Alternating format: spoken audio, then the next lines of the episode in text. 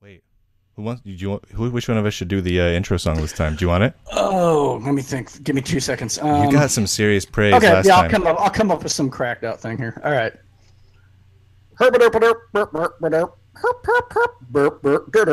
Oh yeah. That was amazing. That was the best theme song we've had yet. And I- I, seriously, talk off an oh yeah. You know, it's kind of. that- very Kool Aid Man. I like it a great deal, my friend. Oh yeah. This is episode four of Lunduke and whatnot with Matt. Um, I, I, I seriously, that's my favorite part of the name. Like I, I love that my name comes first, but honestly, the part I love the most about it is that there's a parentheses with Matt. I, I, I don't know what it is. It's like grammar love with little brackets or something. Yeah, yeah, yeah, yeah. You get it. Why not? Sure. So this is episode four, uh, which is fantastic and very, very fancy, very fast. Over here, right there, is a link to a thing for me. Do you have a link for something? Anything? I you want people people click on that link right there? Right here, That's a link. Okay, we're done. We're done. No more advertisements because this show doesn't do advertisements because advertisements are stupid. Uh, Yes. But if you love us, click on our links and show us how much you love us with Mm-hmm. your love and your loveliness and the love givings and the clickings and the repostings and the such. Um, so today, this is kind of funky. Uh, so so we've got people coming on the show in a little bit. and We'll introduce them in a, in a moment. Um, they're an opinionated and very diverse bunch. They really Uh, are. They are not. There's like three people, and three people I respect and that do awesome things that are almost nothing like each other. It's not that they're polar opposites because it's not two. It's three people that form a triangle of all the Mm-hmm. different types of personalities and like motivations and everything, and each of them is at the far corner of each. And I think that's just the enough to keep coolest thing. Yeah, I I, know. mean, they're really diverse, very diverse. I, I found this the, these interviews was absolutely fascinating. Yeah. This was this was I mean, no offense to the wonderful people we had on for episodes totally. one, two, and three. They were glorious, sexy. Uh, they smelled beautiful of roses and a little bit of peppermint. Um, especially last episode, a lot of peppermint in that one. But this one, oh my gosh! Like I, Yeah, I would actually watch this show that we just recorded. Like I'd smell it. I I totally know. smell that. Oh, episodes one, two, and three. Eh, you know what? Take it or leave it. good. Wouldn't necessarily watch the show. This one, holy moly! I would actually watch this. Uh, I highly recommend everyone stay stay it through the end because uh, it entertained the hell out of me by the end. Uh, so stick with it, uh, Matt. Is there anything that you would like to say to the most beautiful people on the internet, aka our watchers, before you sing us into the show? Just want to say, hey, thank you for watching the show, and by all means, always watch it end to end because by doing that, you're not only showing us support, but you're also going to catch the best stuff because that's usually when we've had a chance to warm up our engines a little bit. Yeah, the Now end, the end gets pretty good. The end gets pretty good. I'm not saying jump to the end. You got to get through No, it no, no, no, no, no. You got to watch the whole thing. You got to get the entirety. There's a context. There's a flow. There's a flow. There's a flow. I don't know if I, there's made, a flow. I completely made that. Yeah. Oh, there's a flow. Yeah, I don't it's know in my brain, and it's Is in my. is it the brain voices flow? in my head tell me it's in a flow. There's a Hey. flow. Yes, I hear you. Oh, yeah. Okay. hey, there's hey, a flow. hey, pretty pants. The voices in your head. What song do they sing?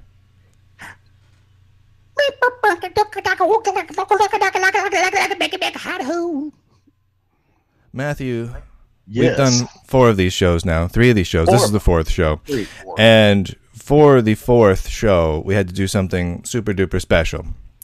So we couldn't think of anything. But what we did get was we got three of the leaders of what I kind of consider to be the okay, upstart's the wrong word, but the young, not entrenched Linux distributions that are really kicking ass and doing cool stuff and making a name for themselves, but not Red Hat, Canonical, SUSE, etc. You know what I mean? That that that Yeah. that second tier where they're like trying to punch through the top and like kick a whole bunch of butt and take a whole bunch of names. Uh, Up and comers. uh, the up and comers. So we got we got Yeah. three of them on board here. Uh, the first one is Daniel Foré, the guy who kind of Oh. kickstarted the whole elementary project in elementary OS and a snappy dresser. Also, he looks fuzzy, kind of like Bigfoot, which I think is really cool right now. Uh, we're also joined by Ike Doherty, who is, and I quote, the dictator role, I don't know, project founder that'll do of Solus Project also a rather cool distro, and Martin Wimpress, who says he does not need a title from a Ubuntu Mate Edition. So, boys, we've got you all here together. We're going to talk about what it is like building these sorts of distros that are these up and coming distros, competing with the big boys, competing with each other because I'm sure you want to try and murder each other so that you don't take each other's uh, user bases and whatnot, and just kind of see where the conversation goes because you guys are three interesting guys and I kind of want to hear what you have to say. I feel like the three of you should be talking a lot. It just seems natural to me. Right. So let's get started with this. Let's start with with with you over here, Daniel. Uh, when did Elementary OS first release? When was the first release of the actual operating system? You can the early betas, whatever. Uh, the first release we did was uh, Jupiter, and that was in 2011. 2011. Okay. How about you, Ike? When when did Solus first actually become a downloadable thing? Uh, in which version? Oh man, just in It's got general. a long history. Okay. So Let, it's let's. been around in some form or another since about 2010, 2011 as well. Okay. Okay. So In its 2010 current form since yeah, last year. since last year. What what was the big change between the 2010 2011 edition and what happened last year? Uh, so the old SolusOS was based on Debian, and that went up to heaven to die. Um, Hmm. Yeah, you eventually gotta it came kill back that. as Evolve OS, which then got later renamed. So it's around 2014, 2015, things started kicking up into gear, but in its current form, it's basically been Solus since last year, Okay. and that's where we're now throwing the punches as this Solus, if that makes any sense. Ah, It- does. Does. And then Martin, when did Ubuntu Mate actually kick, get kickstarted? Uh, summer of 2014, 2014. All right. So so fairly recently, like a couple of years ago. you're you're like the newbie. You're like the little the little sweet babe of the bunch. Okay. Fair enough. Um, that's kind of you to say. no, so, no, no, no. We're we're gonna call you the sweet babe of the bunch. That's just your name from now on. It's okay. it is okay. It's wonderful. All right. So you've all been going at this for at least like two years or more, right? Where you've got an actual distribution. I mean, because all of you guys are being talked about when you go over to you know the Linux subreddit or or Linux questions forums or whatnot. There are discussions active about all three of your distros and people recommending them to each other. That's kind of a cool place to be. I want to kind of start with Martin. So Martin, you and I, you and I have already talked about this previously. We did a little little article interview with you sometime back. So I already kind of know the answer to this, but I feel like this kickstarts things. Why are you doing this? Like, why on why? Let me rephrase that. Why in the hell would you do this? Because you're not going to become a millionaire, right? I, I mean, that'd be my assumption uh, off of doing this. At least the odds are stacked against you. I mean, it's not looking good. Um, but in the same token, you do make a big splash, but it's also a ton of work. So why would you put yourself through all that? Uh, the short answer is uh, I migrated most of my family to Ubuntu 606, so way way back, and my family are not technical at all really. Uh, they were quite happy with the Windows paradigm, and making that switch to Ubuntu back then was easy for them to do, and it was easy for me to support. And then Unity.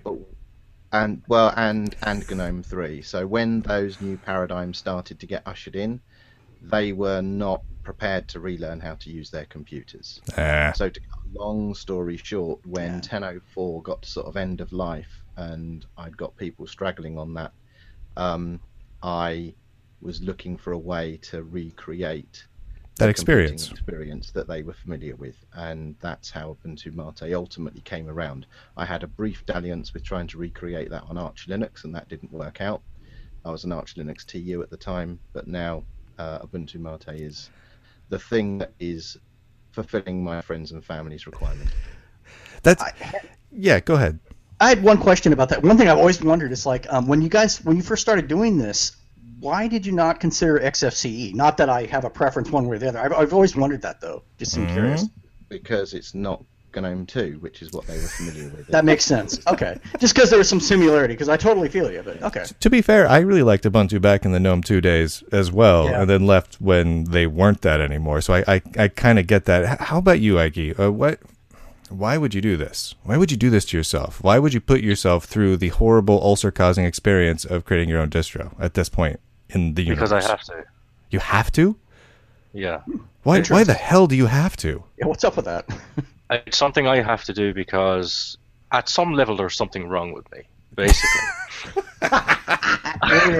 That is, That's awesome. that is the most honest answer I've ever heard. That's fantastic. All right, so what I- what is it that's whatever wrong I with try you? and get involved in because personally I I like to see good technology but I like to see it used properly and accessible to everyone as well and for me when I start using something I might like it at first but then I start to notice the niggly things I mm-hmm. start to notice the problems under it and then I start to notice if I'm actually using a pick that's wearing lipstick and I have to do it right I have to do it properly but I have to do it in a way where it's not just me who's going to benefit from it. Um, even if I'm creating something that on the surface looks at that time that is for me, it's kind of for all of us at the same time. Um, Okay. it's a problem I'm always going to have. I'm broken, but it meets the distro at the same time, so it works for everyone else. To be fair, I'm pretty sure all three of you are fundamentally broken in that particular sort of way. So, uh, Daniel, ser- what what is it with you? I mean, why why do you do this? Uh, I mean, it.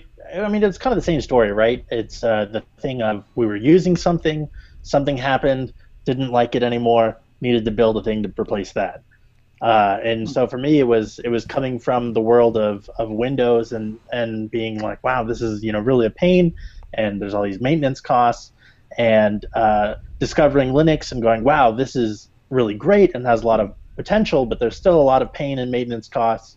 And I started out with Gentoo, so it was a thing of like, That was really seeing, Yeah. yeah, there was a, a huge uphill battle, but it was seeing all the potential that that open source and, and Linux has to offer. So coming from that place of going, wow, there could be somebody could put together an open source operating system that's really awesome, and then just kicks the pants off of all the proprietary stuff. Now let me let me ask this of all three of you at this point. Do you feel like you've achieved those goals yet? I mean, how do you feel like you've hit the thing that you set out to do to make that experience that better? Have you replaced the pig with something better to have lipstick on it? Uh, Daniel, Ike, Martin, have any of you accomplished that yet?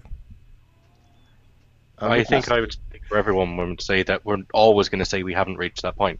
Yeah. Because we always have to keep working towards it. It's never good enough. We have to keep doing it. And I think we're all broken in the same respect there. Yeah, that's true. I certainly, I think we'll we'll all identify there's technical inadequacies or- or unfinished features in everything we're creating. Um, I would say I have got to the point where I have made the thing that my friends and family need to carry That's on something. computing Yeah. in way that they, you know, want to be able to use their computers. Um, you know, that was the the goal for 1604. I could have stopped there, but of course I'm not going to because I see all of the things that are not right about 1604. So now we're on the journey again to 1804, and we'll see where that takes us. Yeah, it's uh, it's bittersweet because you you see how far you've come, and um, every time you set a goal and you achieve that goal, you can look back and, and say, you know, this is great. This is what we did. Um, you know, one of my proudest stats is always that uh, two thirds of the people that download Elementary OS are coming from non-Linux platforms, and I think that's that's awesome, and that's a goal that that we're going to continue to maintain. Uh, but going forward, you know, there's still that one third, right? There's still always that itch in the back of your mind that's like, you know, we could push further and we could go harder and we could make it better and we can compete stronger and, and, and pull in, you know, more advanced features and fix more pain points. There's always more. Building off of what you guys. Oh, go, sorry, Mark. Go ahead. I was just going to say, that y- y- uh, Daniel's mentioned competition, and Bryan opened talking about competition, and we're obviously competing with each other, and we would want to murder each other, but that's not actually true.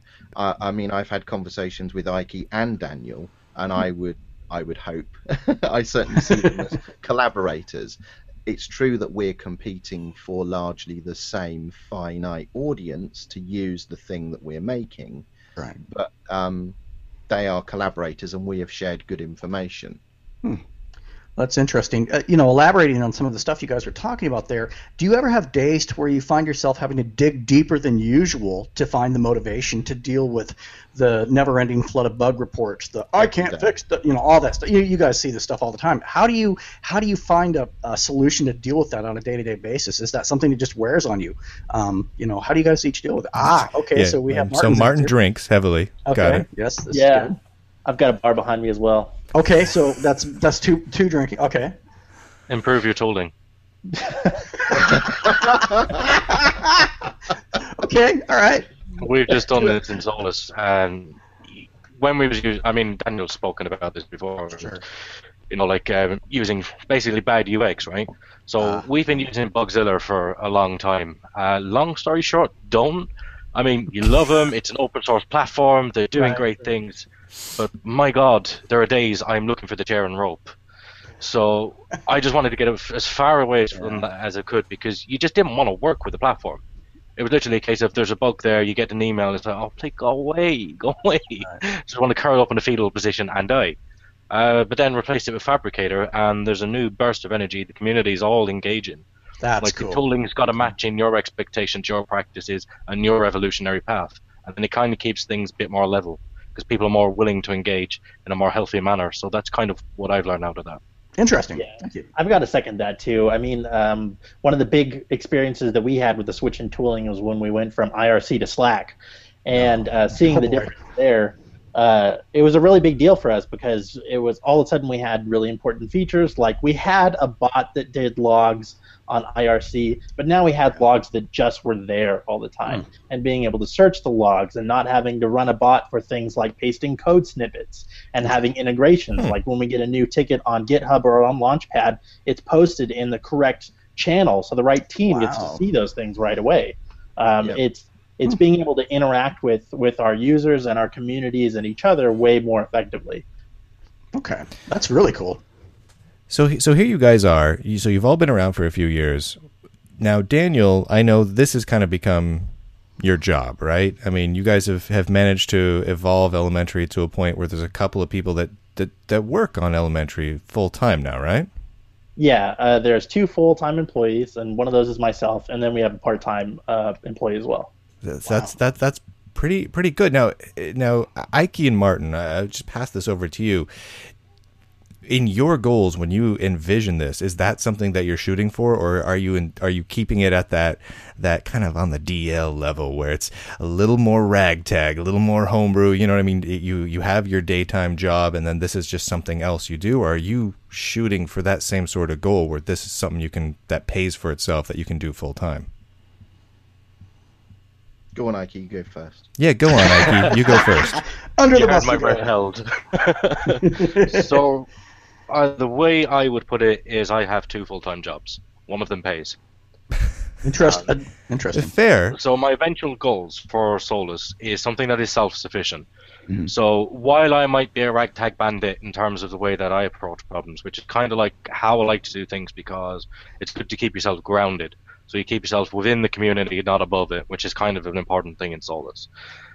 As much as that is true, obviously there is cost associated, which I'm happy to do out of my own pocket.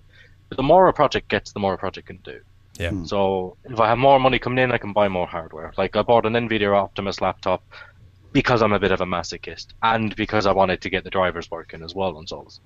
So the more money we have, the more we can do. And there is a part of me, it's like world dominion kind of thing is up there somewhere a little bit. But it's, It's- definitely it's enticing, full-time right? jobs and not a hobby. I I mean, mean- could not be a hobby.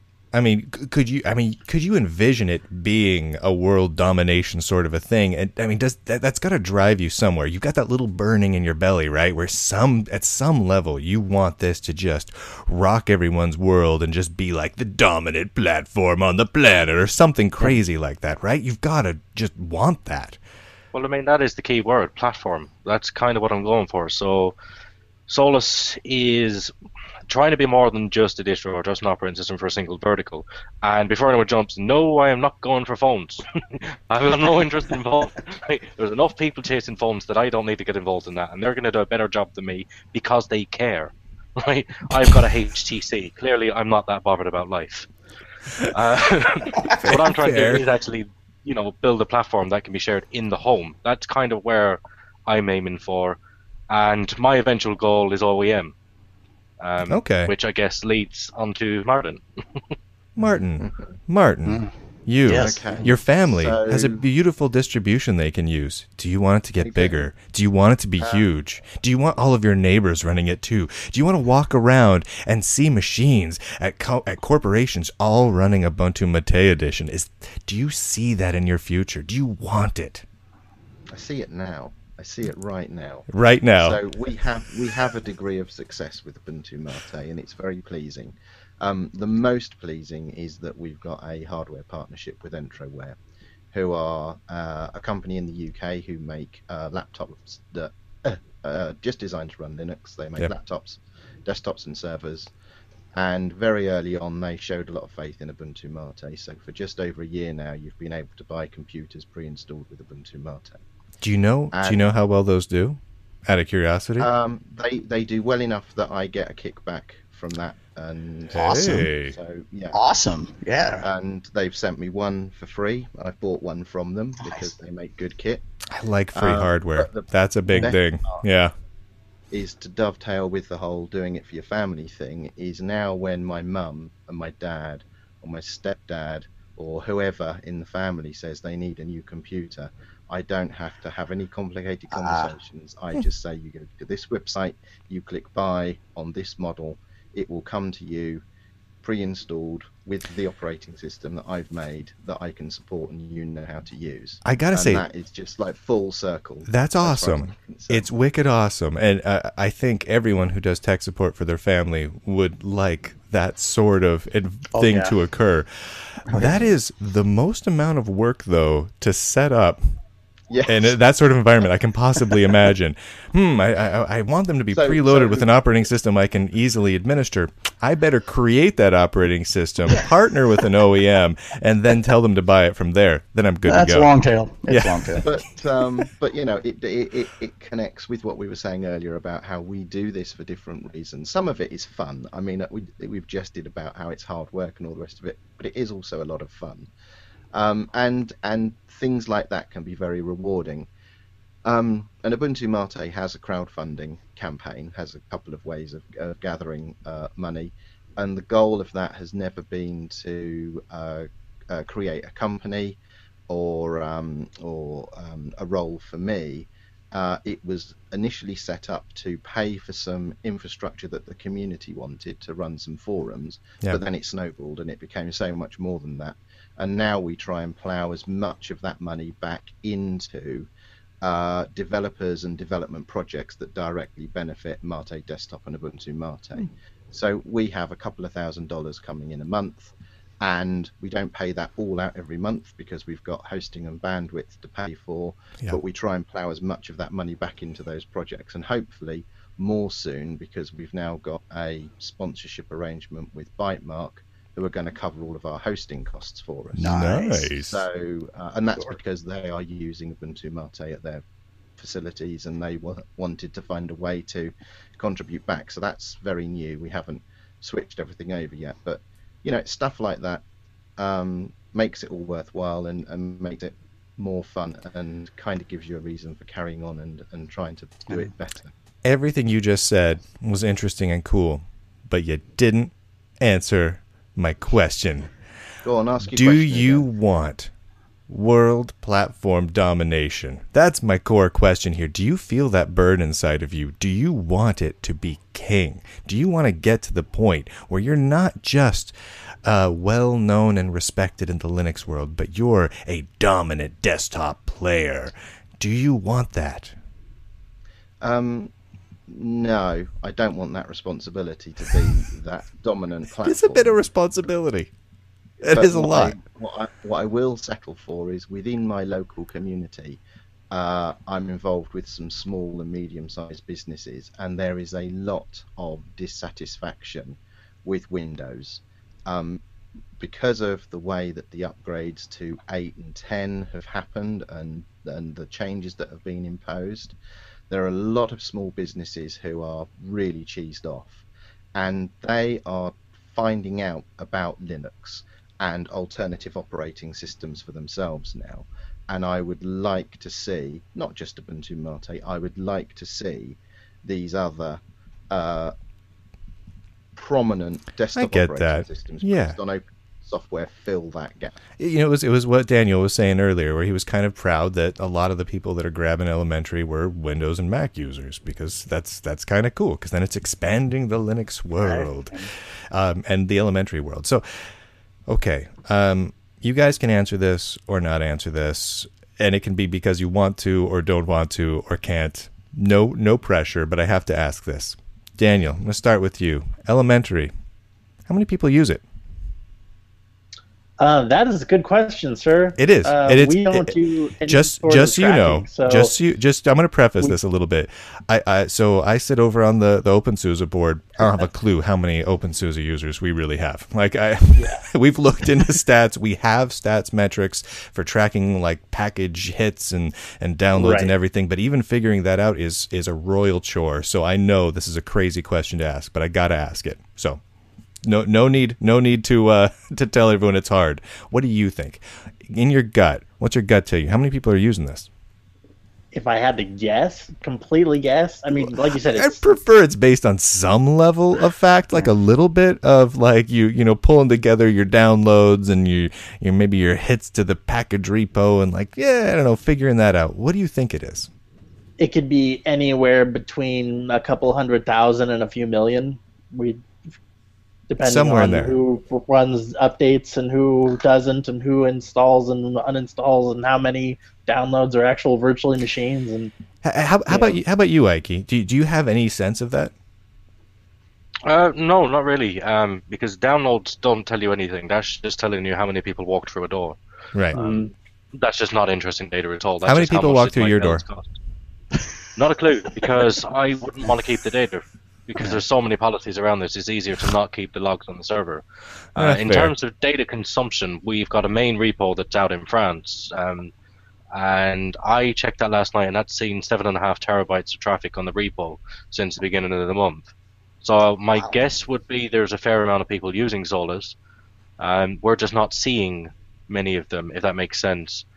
Um, so It- now we've upgraded some of our sites. We're now starting to see them pop out of the woodwork. If it helps any, more than I, we I hear about it a lot. Like I've actually gotten many, many requests to talk to you specifically because of people who are discovering Solus and saying, "Hey, this is kind of badass." So you're doing something right, uh, apparently. Uh, Martin, besides your family.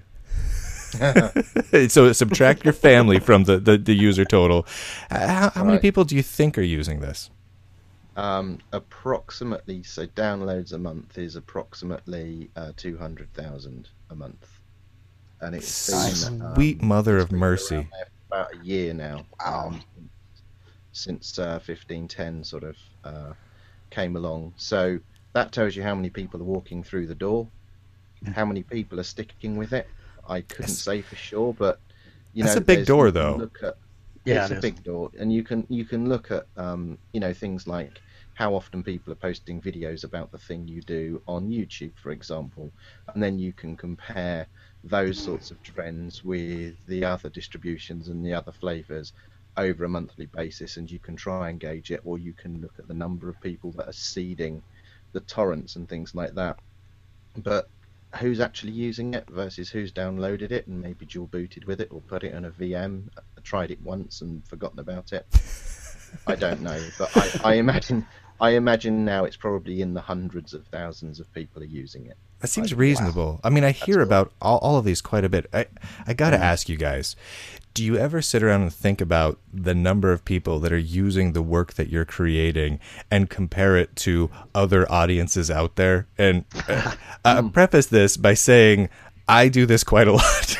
so, for, for example, so like, you know, most of the videos I produce goes out to a very narrow audience, right? Like this one, people who are interested in, you know, these sorts of Linux distributions, they're going to watch this. A couple thousand people are going to flock to it immediately and watch it. That's fine.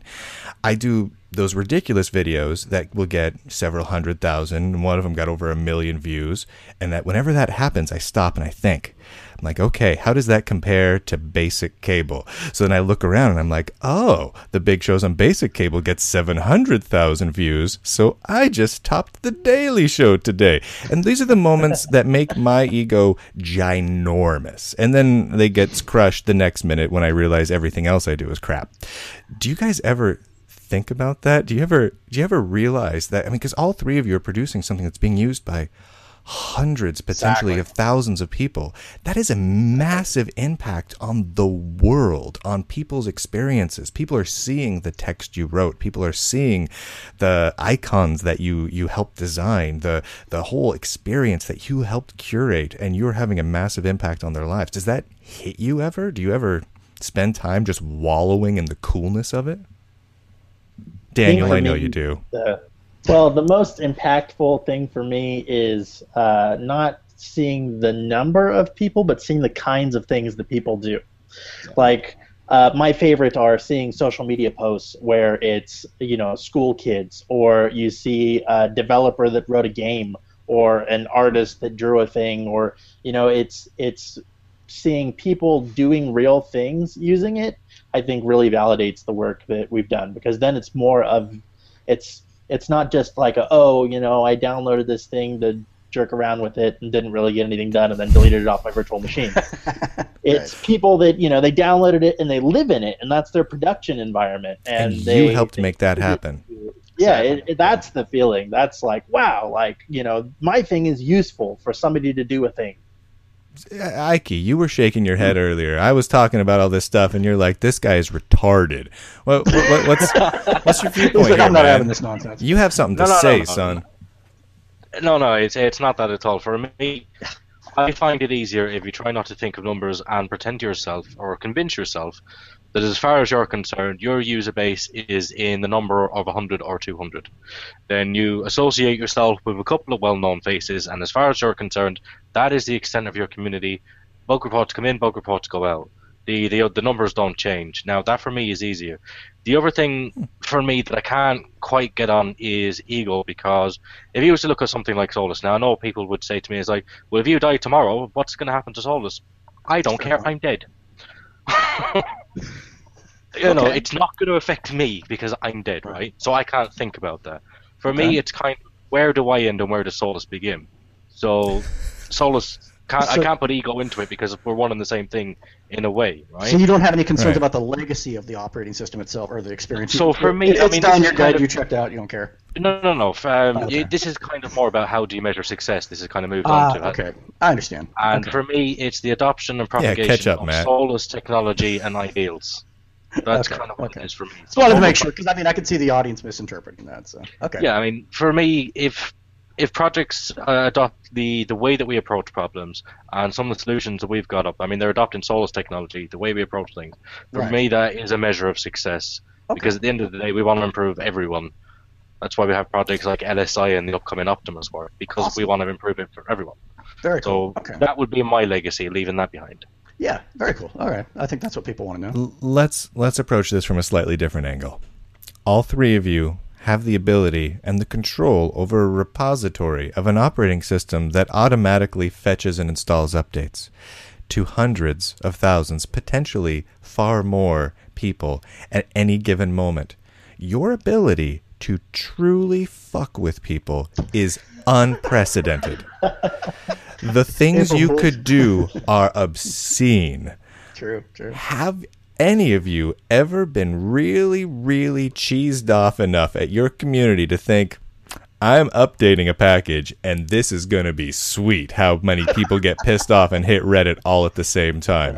Has that ever crossed your mind? Uh, well, we we pulled out software properties common from our next release, Mhm. uh, and people got real upset about not being able to add PPAs with a single command. And that was one of those moments where it was kind of like, "This is good for you, trust me." But but you weren't trying to screw with anyone Right. though. I, I'm talking more from a level of pure unadulterated vengeance. Like I've seen. Uh, I- all of you guys, I'm sure, have been hit by users that have been pissed off at what you've done. Because that just happens. There's just no way around that, right? Have you ever been pissed off enough back at them to say, you know what? Screw you too. Watch what this package does. If you ever, I mean, I know none of you have. I know none of you would because you're fine, upstanding citizens and you're good for the world. But have you ever been even tempted a little bit? I'm looking at you, Martin. I can tell you have a glowing fire of hatred inside of you, and you've been you've been you've been itching to pull the trigger a few times, right? I, uh, in my younger years, now that now that you're older and more wise and centered. But now I'm old and wise. Yeah. So no, uh, you were asking about you know were were we excited uh, uh, and did we compare uh, downloads or the number of people using our thing with you know numbers of people that t- go to a stadium to watch a rock concert or something like that. That ex- example is in my mind because that is one of the things you think about. You think, imagine if all the people that downloaded it today were in Yeah. one place. How big would that Yeah. place be? Exactly. and that's exciting. And then almost immediately, I come out in cold sweats at the thought that there are potentially all these people using this thing, and I better not screw it up. So no, I haven't thought about about screwing it up on purpose because I'm trying really hard not to screw it up accidentally. That's Now- fair. Point. This is this is why I, I'm on the board of a distro, but I do not run a distro because it would be horrible, and every every computer on the planet would just catch on fire. I would do something horrible because I get pissed off one day. I want to elaborate on Bryan's question about doing something to just kind of screw with people. Now, now hear me out before y'all, y'all rule this out. How cool would it be on April Fools to just do something like completely arbitrary, maybe to their theme or to something that's not actually messing with their data? Just like but for one day. yeah, they turn their computer on, they run an update, and all of a sudden it's leprechauns, or or it's uh, or maybe it's Smurfs, or what whatever. if? right? What if? Hear me out, guys. I'm just saying we could collaborate on all this together as Yeah, a threesome. yeah, yeah. All There three of you on April 1st have a package that rebrands your OS to one of the others. Elementary becomes Ubuntu oh, God, that's Mate. genius. Boom. That's brilliant. Just for one day. Yes. No One day. data gets removed. I'm just You get a saying people log out. in and they're like, what the hell? And Yeah. across the whole world, Linux users just flock to Reddit. What the hell just happened? Glorious. that would be hilarious. That would be so fantastic. I, It'll never happen. That'd be I, um, awesome. I find the en- endless, facile April Fool's jokes I really, know. really tedious. There is no way I can involve myself in anything involving April. Oh, and you know, Martin. this is like Darn it. the most technically possible on Ubuntu Mate. Right? Right? Yeah, well, this is Yeah, something. Daniel and I actually discussed. So Daniel and, Daniel and I were at the Snappy Sprint, um, both of us, a few weeks ago, and I actually asked Daniel's permission because uh, we've got this ability to augment the user interface. And I said, I'm working on something that looks a lot like Pantheon. Can I call Hmm. it Pantheon? And Daniel said, yes, you can call it Pantheon. So it's an, op- it's an option that's coming, but I'm not going Sure. to make it. Well, Well, that's perfect. So there's no reason to install Elementary anymore. That's fantastic news for everybody. I don't think that's what exactly he's getting at. All right, all right, all right. This this kind of this kind of segues us into something I, I kind of would like to talk about. So, competition. So we all love each other, right? There's lots of love. This this little hangout we've got going right now is just filled with love and estrogen. It's fantastic. but clearly there is competition. Who do you view? And we'll just go. Let's go right to left. Let's start with Martin here. Martin, what's your main competition? If you were to look at it, what's what operating system, what distro, whatever, what's the main competition with Ubuntu Mate? Linux Mint. Linux Mint. Why Mint? That's a good. Okay. Why Mint? Is it just it just that's where people seem to be coming from? Yeah. Interesting. Yeah, do you most- do you specifically target that? Like, do you say let's Yes. make it nice for Linux Mint users to come over? Why? Why do you go after Uh, Mint? What do you hate? What do you hate about Clem? What what what is it that you have against them? Uh, I don't. I don't hate Clem. I obviously have to work with Clem to some extent because we both contribute to uh, the Mate desktop. Um, I so uh, you asked me earlier, Matt, why not XFCE? I often Yeah, get yeah. asked why not why not Linux Mint. There are things about the way Linux Mint is put together that, as somebody that knows how to put a distro together, doesn't sit well with me, and I wouldn't choose to run my family's computers on Linux Right. Mint. So um, I was sort of um, called out for recreating Linux Mint. But Yes, then you a lot of the people that came over to Ubuntu Mate in the early days had a long list of things that Mint could do that Ubuntu Mate didn't that they wanted. So those have Right. been implemented. Just just just so that people are, are up to date. What what's like a one thing? What's one thing that that would cause you to not recommend Mint? What what is it that that Ubuntu Mate has that Lin- Mint doesn't? Linux Mint security model. Okay, so it's Yeah, the security model that really And- causes you most pause. The, the- and, the, and the other thing is that uh, all of the packaging that I do either has to happen in Debian and Ubuntu and is peer reviewed in both. or has to Ah. be uploaded to Ubuntu and is just peer reviewed in Ubuntu. Linux Mint don't have any peer review on their packages, and if you look at how a number of their packages are constructed, they wouldn't pass peer review in Debian or Ubuntu. They are doing things that simply would not be permitted. That's fair. That's there's fair. Also, some shenanigans in the uh, in sudo as well. There's a few other areas that are a little. Uh, so, Yes. Yes. yeah. Uh, Ike, Ike, your main competitor. What's what's what's the where, where are people coming from to Linux go to Mint, Solus? And after Linux Mint, it'll be Ubuntu Mate when Martin does actually finally take over them. but at the moment, it's very much Linux Mint, and my reasons are similar to Martin's, but mine come from an engineering perspective. Mhm. I do not like how they code, and anything they have got that's written in C, I will run a mile from. And I'm pretty sure that Martin will attest to that as well. Um, MDM is a perfect example. I sent the pull request to that a couple of years ago. I remember seeing a blog post about MDM. We've just fixed a load of memory leaks. The pull request I made about two years ago fixed those, fixed a potential security issue, which is not checking the return status of popen and not initializing to null. They just closed without doing anything about. And the bug hmm. still exists today. wow. I do not like their code quality. I do not like their engineering practices. I do not like the fact that every time you boot up, vital system files are overwritten with etc. mint system adjustments. Yeah, I mean, There are many things about the system I do not like, and I feel in some way it's my responsibility to offer a better system to those users because they deserve better. And that's my personal view on it. I think they need a Very better cool. platform to get onto. I got to tell you guys, I'm going to hear about this video from some people.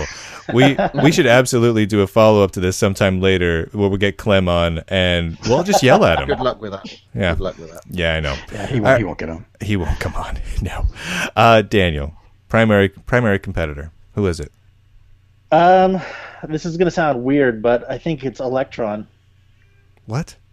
Yeah, I think it's Electron What? because of uh, it's all the. Don't you know, screw with me, the- man. I'm serious. I'm Uh, trying to think about it. I don't. Yeah. I'm not because the seeing it. Explain. Is that what what we have been trying to do for years is uh, build a system with awesome native integrated apps, and the biggest monkey wrench in my life is Electron apps, and all these people are coming out and going, "Oh no, these are great! It's cross-platform."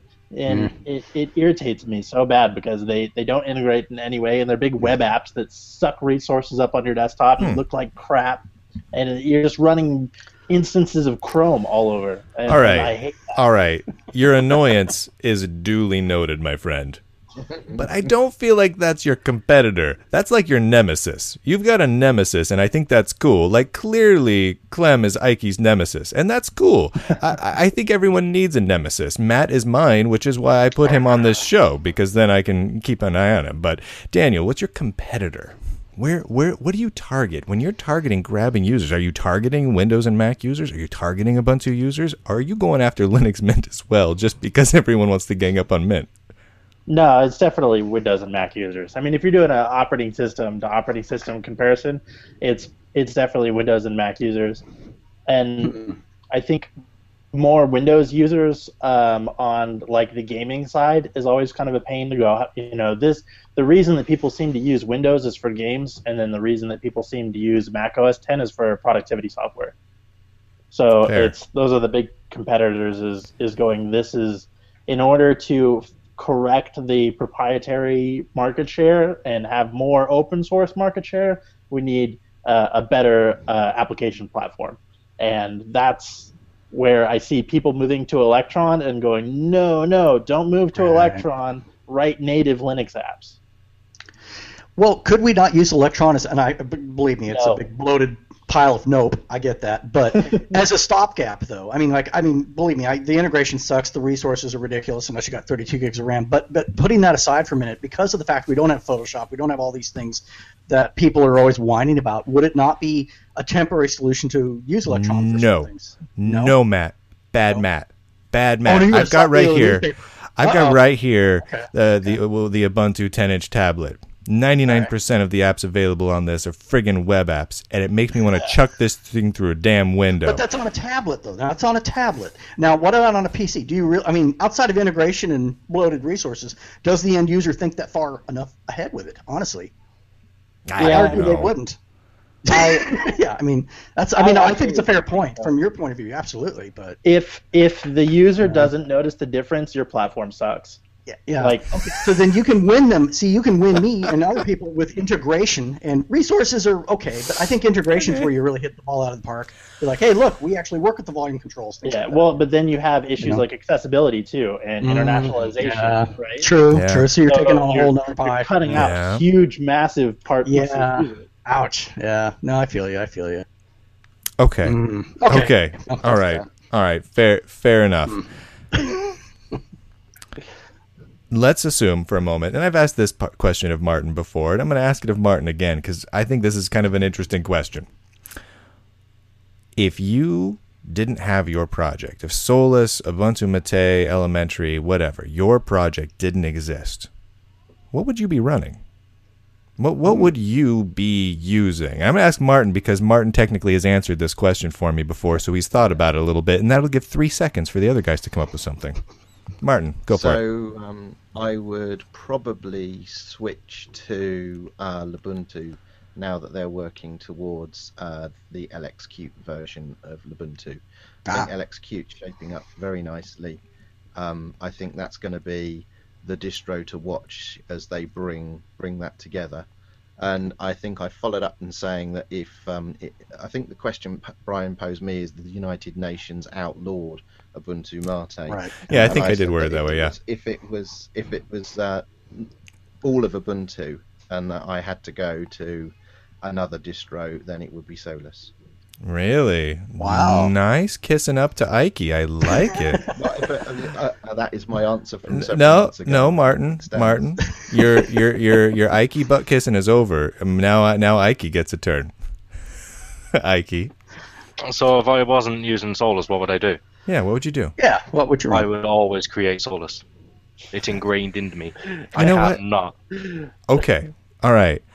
I create a law where if you create something like Solus, I then get to hunt you down for sport and shoot you in the nose. I'm looking for a weapon.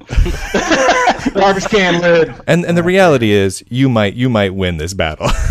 but assuming So that you're too terrified to. Solus, Yeah. I have to use something that existed. Yes. Something that exists. Don't have a TARDIS. No. Um, There's no time travel. There's no dimension hopping. wouldn't there's no wormhole jumping. I don't want to be caring about myself, which Right. You have to use know, something that exists right now. You can get involved with it. You can influence it, but you have to pick something that exists right now. if I was just doing it for myself, then I would literally go back to Slackware and OpenBox. Okay. That's It kind of would sort of be my middle finger at the world as I go into my Yeah. twilight years. No, no, you got to give the world a middle finger sometimes. I get that, man. But that's All if. I was only doing it for myself, because that does everything I need to do. Yeah, yeah. Personally. For yourself. Okay. That's that's the thing. Is what do you run? Same same question to you, Daniel. What do you run? You can't run elementary anymore. You cannot. What do you run? If I can, Doesn't have to be Linux. You can involved with choose another wrong answer, but you can choose whatever you want. uh, if I can get involved in it, then I guess I would say, uh, like uh, Ubuntu GNOME. Yeah. Why? Okay. Uh, well, historically, GNOME is like where I come from. So, um, you know, building elementary kind of happened um, more or less as a result of not being able to work with GNOME as much as I wanted. Uh, but I think that if I could take me myself right now Yes. with you know everything that I've learned and all that kind of stuff and transplant it somewhere else, that I, I would probably go in that direction. All right. Bearing in mind all three of your answers, Martin, Ike has abandoned Solus Project and is now only running Slackware. Where do you go now? Solus is no longer available to you. Do you follow Ike down the dark, dark rabbit hole to Slackware Town? What do you do? Um, so, because I'm thinking of not just myself but my family, I go to Ubuntu. Just flat Ubuntu? Unity and everything? Yeah, probably with Unity 8 coming along and tablets and phones and everything and that whole convergent story, my oh, family are far more comfortable with tablets and smartphones than they are with actual computers. What So, about yeah, if it was I'd just you? that. If it was just you and it wasn't your family, which one would you choose? Yeah, just you, Well, man. the reason I did, I do. Well, Like- the, the, the if it was just me, then I could Yeah. Probably well Ubuntu or Arch. I mean, uh, I was involved in Arch for a couple of years. I was gonna say I That's could see Arch being in your wheelhouse. Yeah. Okay. Yeah, I- well, I was, I was an Arch TU for Yeah. a, for a couple of so years, but I Yeah. I don't have the time for that. You know, or Debian. You know, I do a lot of lot of work in Debian. You can pretty much Okay. craft your own Debian. All right. Um, so yeah, Cool.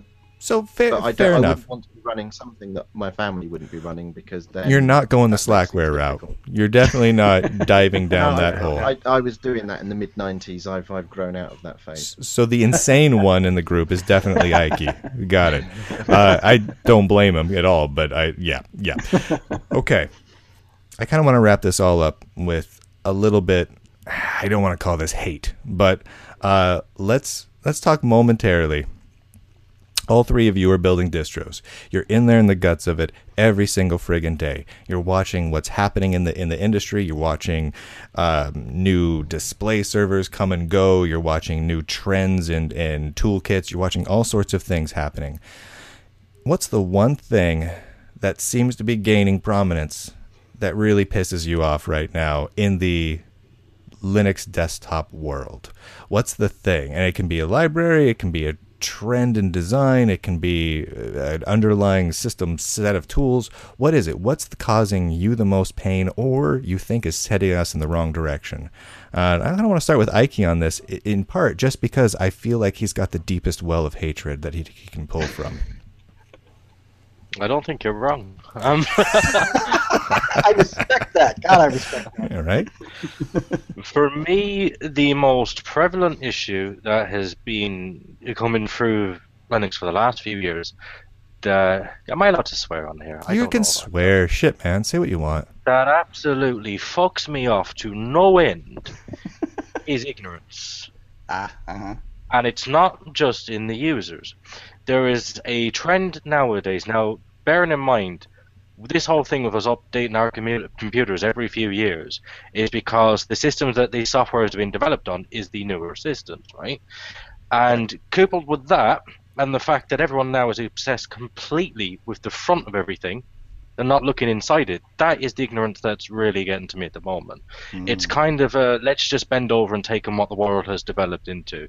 I mean, Solus is from hmm. scratch. Obviously, it gets a lot of heat for that, but it's independent because I see problems with the system that is. Now, I'm concerned about things like performance, integration, boot times, security, continuous integration. Those are the underlying technical points that I'm very much bothered about with Solus. And it seems that there is an overwhelming amount of people who are obsessed with paintwork. And I don't mean that in, and I'm not talking about people who are doing things with UX design. I'm not talking about. He's not talking about talking Daniel specifically. No, I'm talking about people who's like, let's make it material design. Let's just Ah. only put icons on this. Let's put a wallpaper on this. What does it look like? I only use GTK because it looks nicer. Not about improving it or the fact that Qt is technically superior. Now I use GTK, but Qt would pummel it into the ground. Now people aren't caring about the things like that anymore, and they should do. That's the thing that really does really pisses me off. That's my hatred. That's that's the fa- fairest amount of hatred I've heard in a while. Well, Daniel, Valve is part of the problem as well with Steam, but that's a whole. Yeah. That's a whole other hatred rant. that, that's a that's a secondary hatred. All right. Daniel, what is it for you? What's the biggest thing that you think is just going to be terrible and you would just want to see not happen or get fixed going forward? Uh, well, if it could be something immaterial like that, then I would have to go with poor reporting. I think, and I know uh, Ike's posted about this before. Is just um, bloggers who write stuff that's nonsense without checking anything at all, and that's like a major We're not we're not talking about any of the people in this video, are we? no probably- no. Probably not. Okay, I think You guys are good. You guys are good. You hear that, Matt? I mean, you know, we rock. I think we're okay. But uh, just to make sure the audience understands what you're saying, basically you're saying that like they've discovered something, it bugs them, and the, the person reviewing your uh, operating system, and rather than inquiring why or if this has been exa- you know, they're just assuming it's a thing, moving on, saying well it sucks because blah, and then rolling off the punches. Yeah, or people uh, writing clickbait articles about things, or pe- you know, they're like, "Oh, you know, this thing is obviously controversial, so I'm going to write this Okay. crazy headline." And So know, it lacks that- value, it lacks substance. I I, I want to Yeah. know this so that when I write an article about you guys, I'm not like totally. totally Right. Okay. No, Yeah. I think it's just um, you know there it's So It's your your biggest because thing anybody that can write a thing. You know, it's that Yeah. people are just writing things, and so they're not. you do they're not like Put some friggin' value in it, right? tech Okay. journalists. So tech journalists is, is is part of the problem. Got it. No, you're you're not entirely wrong. I think he's. I, I think he's fair. Hell, I've done it. I, I it's a fair point. Yeah, I it's a fair know. Yeah, I've I'll own that's mostly how I've made my living. So, Martin, what's the thing for you, man? There's there's Yeah, got to be so- something. there's two things. Uh, the first is to what Daniel was saying. The, the first is that um, you get people who claim there is a bug, and they don't describe it in any detail. They they Yeah. make some vague claim that thing doesn't work, and they make a YouTube video about it, or they write a blog article about it, or they stick it on G Plus or Twitter, and they refer to it as a bug. But without a bug report, it's not a bug. It's just hearsay. So if there's not a bug report, it never happened. And screaming into the void in nondescript terms isn't helping anybody, and it isn't going to help the, the problem get solved. That's the, the Wait, number one. I gotta stop you. I gotta stop you momentarily because this is actually kind of interesting.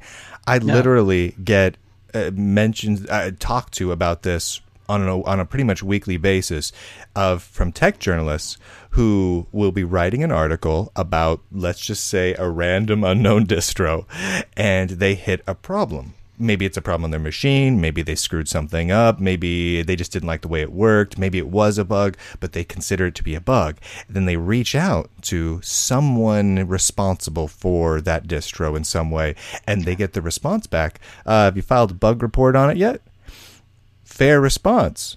But that cheeses off the tech journalists like you wouldn't believe. And then they go around talking. No, hold on, hold on. on. You gotta, you gotta hear. It, it, they they talk to each other. We are a bunch of little chatty Cathys. Where we are in this little group of people, and we all talk to each other. And we are. Did you hear? They told me to report a bug. I'm not one of their testers. I'm writing an article about them. Don't they see that? And so what we have is is two completely different mindsets of people. One side that wants to produce something killer, wants to produce a great distro, and if there is a bug, well, put it in the bug system so we can get it fixed and we can move on.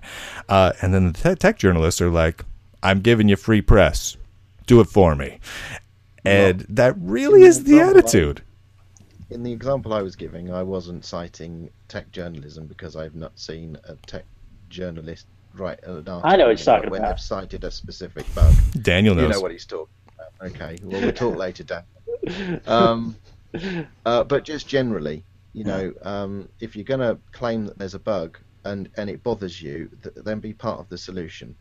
Actually, actually help get it solved. I, I think that the- is that the- is a difference. A, a lot of people that blog about these the, these distros, your guys' distros, and the other ones, or write tech articles about them, they don't consider themselves necessarily part of that community. They're just kind of voyeurs, traipsing into your land, looking upon your garden, and writing a description about it. And and I think you guys, and, and and in part myself too, when I when I see that happening, I want to say, come, come, sit amongst our garden, plant flowers with me, and then write of your experiences, so others may do the same. And it's a it's a very different approach. And but I, I totally get what you're saying. I totally do. Uh, just know that some of the writers stab people because of that. What was your other thing? Uh, the um, super sexy logos and catchy names for security vulnerabilities. Oh yeah. Mm. that is pretty I good. hate that with a passion. What's what's your favorite?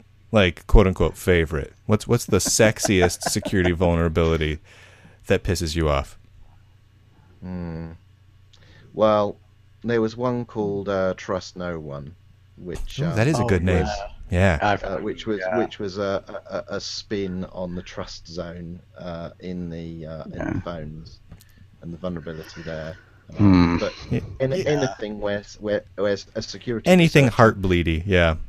Yeah has has got a, a, cool logo and a, and a clever name and, and what you're seeing now is you're actually seeing organizations who weren't the people that found the vulnerability actually building the marketing around this thing that they Right. didn't even create to drive traffic to their own Security vulnerability marketing is the weirdest concept to me. Like, why would that Yeah. even exist? All right. All right. Uh, as we as we leave today, I'm, I have one final question, but I want to ask the three of you: Is there anything the three of you would like to talk out am- about amongst each other? This is this is the first meeting, ostensibly, of Yeah. the three of you at one time. Elementary, Solus, and Ubuntu Mate are all together in one place, plus Matt, and all of us all of us are here. What do you guys want to talk about? Well, Uh, we, the surest way to kill a show. Anybody have anything do else to chat about? Anything crickets. when we've got something to talk about. Yeah. And um, Fair. I- I'll give you something we could talk about. Daniel, do you Yes, remember sir. we were in that hotel room? Yeah. Okay, well, tomorrow at 3 p.m. UK time, that interview is being published. So, nice. So Daniel did an Oh. interview with the podcast a few weeks ago, and that's being published tomorrow at uh, three o'clock in the afternoon. Beautiful. So, an, a nice little interview telling us all about Loki and what's coming up in their new release. That's, that's right good on. timing. I was worried it was going to come out like after. All right. Is the timing good? It's it's good timing. Yeah. Right on. Soon. So everybody should be on the lookout for that. Cool. Right? That's very very cool. That's- All right. So Daniel, elementary. The current the current code name is Loki, right? That's right. Okay. Ike, code name? Do you have a code name for your current project you're working on? Uh, Shannon. Shannon? Yeah, as in the River Shannon. Oh, okay.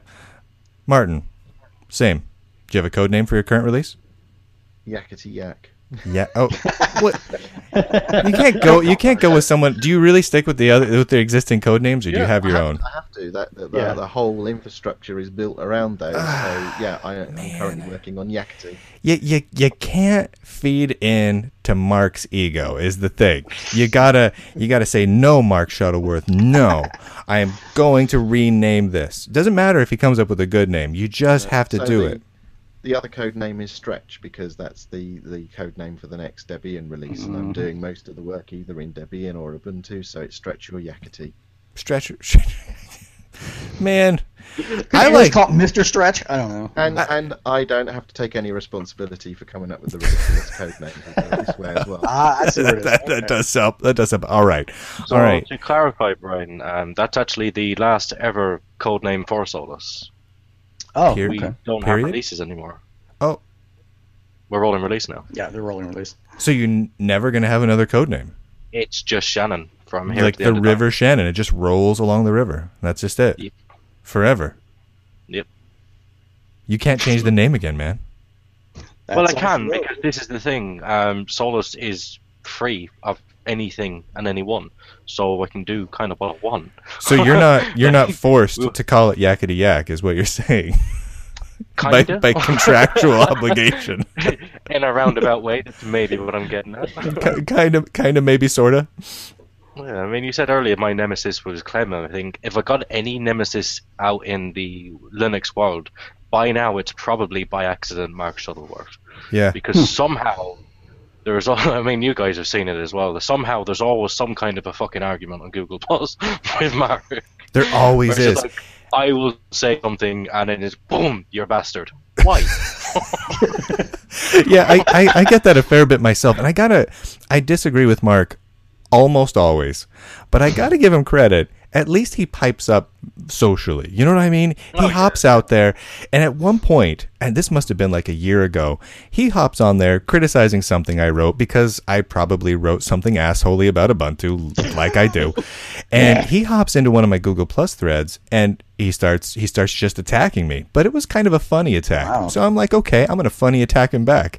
So we go back and forth, and at one point it devolved into a, like a poetry slam where we were insulting each other.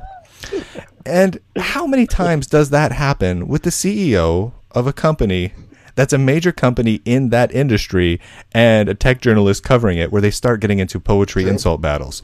That's a special thing. I wish that would happen more often. So I have to give him credit for that. Hmm. I wish he wouldn't screw up so often. But otherwise, I have to give him credit for all that stuff. All right, all right. I, I do have to ask one final thing, and, and I didn't, I didn't intend to, to get into this. Um, Ike, this isn't really for you, so you can sit there looking really smug the entire time. The other two fine, upstanding gentlemen who produce things that I have a huge amount of respect for. why on God's green earth do you base it on Ubuntu? Right. Well, for me, uh, because that's what my family had been using. They were familiar with Ubuntu and the Ubuntu tools. And the second point there is when I decided I was going to make a fist of this and actually try and make something that was going to be popular and widely used, the Ubuntu brand is massive. It is massive. I That's true. Looked to capitalize on that branding. Ah, that's fair. And, and to a certain degree, it's obviously worked a fair bit for you. I mean, it, sure. it has worked out well.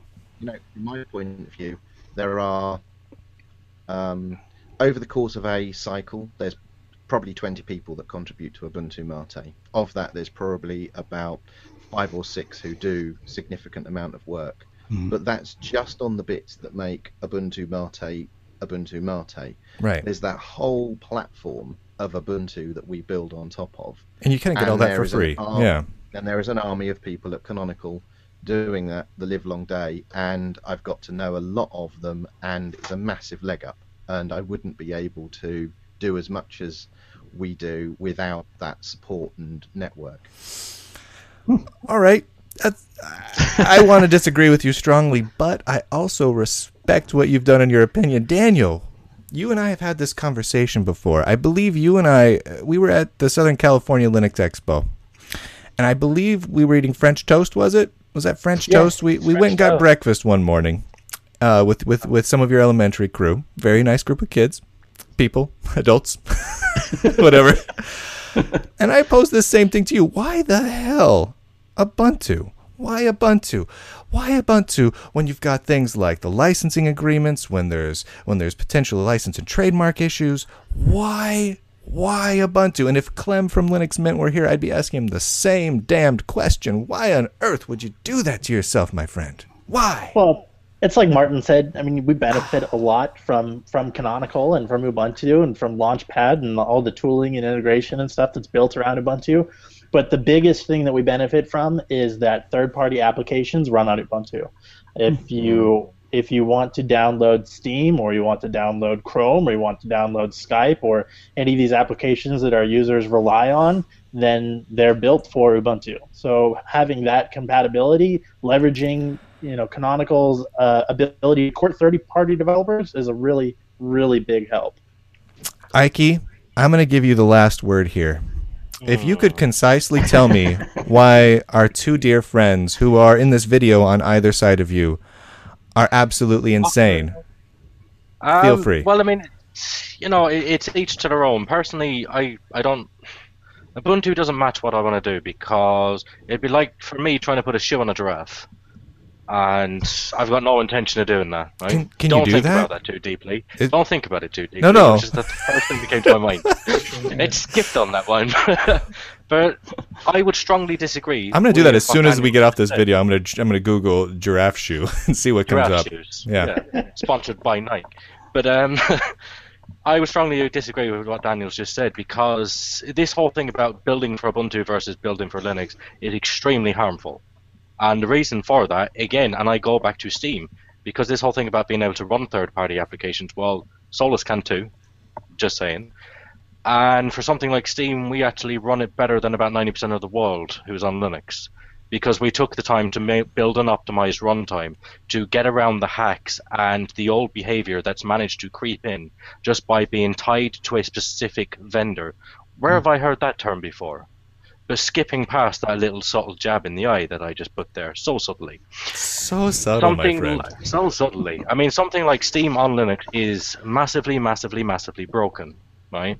And it takes someone coming along and doing something fresh and a bit different to actually realize how broken the system is. For an example, Steam uses the old Ubuntu 14, uh, no, 1204 libraries, and that's okay because Ubuntu does it. It it must work because it's working on Ubuntu. But when you put that on a newer system, it doesn't actually work anymore. So it's a closed ecosystem that's being built. Uh, as an example, and I don't really mean to rag into you here, Daniel, but you use Launchpad, you don't release tarballs in a fashion like the rest of the world does, like GNOME does. You leave it until you do your releases. Now, that's not a dig at you. That's kind of the ecosystem of behavior that we is do built up release around tarballs Launchpad with our releases. for for your release that you've just done, right? but you didn't used to do them, and it was. Remember, I said to you a long while back about it. But most projects on there, they're relying on a closed ecosystem, which is on Launchpad. But just to be clear, the PPA hmm. system Good just job, Daniel, for doing that. Oh yeah, no, Because it's done. totally good job. And as I say, you know, I've, I've we've spoken about that before, and now you do. I mean, Turbo, we got to and release everyone tarballs benefit. because people have Pantheon on other distros. Exactly. and our So you do that, and other other people benefit. But Is Solus things other like distros? Launchpad do not promote those engineering practices. They do not promote creating tarballs. They do not promote using things outside of Ubuntu. So, not using Ubuntu kind of hurts other things, if that makes any sense, because it's because of the way the whole system is closed in and facing in. So that's kind of my view on it. Because if you use Launchpad, you build for Ubuntu, you build for Debian, you're building Debs, you're using Launchpad. It's it gets harder to use it outside when you've got to use like their systems. You know, you got to use Bazaar. You're not getting tarballs. How do you package these things up? You know, I mean, you, the you- uh, Pantheon on Fedora and the Pantheon on Arch guys would really beg to differ with you. On which point? On which point? No, I, I think it- I think possibly Ike's just saying. I think Ike's just saying you're not locked in, but it, it, it kind of builds an ecosystem where that's the funnel. You're you're you're It building things on. Launchpad, and and that's what it's meant for. You know, it's not like it's not like you're building on something like like OBS or something else where you build Mm-hmm. for a wide variety of packages. You're really focused, and then you it's it, it's incumbent upon the elementary team to come up with an additional system in place for for trying to find a way to build outside of that, and i instead of just being a built-in part of being across everything that's Linux. And I think I, I, I agree completely with Ike on that. But I also do have to say the elementary team has done a pretty kick-ass job of kind of expanding its reach and, and working to make it easier to get Pantheon elsewhere. So No, no, I mean, I wasn't debating that point because I spoke to Daniel about this about a year ago and even previous to that. And one of the examples I gave was that at the time, Pantheon's uh, keyboard functionality was reliant upon the fact that Ubuntu was using an older version of GNOME settings daemon uh, as opposed to the new parts of GNOME and it was using a forked version. So it's something that Daniel and his team did fix. However, by using Ubuntu, they were shielded from that issue. If you But get that's what I'm something saying. that also becomes solved when you have Pantheon on Arch or Pantheon on Fedora as these issues come to the surface more. Yeah, so they can- di- diversifying the base. Yeah, diversifying the base also brings those those issues to the surface, and, and then we fix those. I know, but I thought I spoke to you about this before you diversified the base. gentlemen, That's why gentlemen, I'm giving the let's pull it in. Let's pull it in. Let's pull it in. I kind of agree with both of you, which it sounds like a total cop out, but I kind of do. I feel like we this is a whole separate topic, and I kind of feel bad for even having brought brought it up. But I do agree, gentlemen. All three of you are awesome. All three, every single one of you guys. Now go away. I don't want to do this show anymore. We're totally done. We're flipping desks. We're Yeah, done. flip it.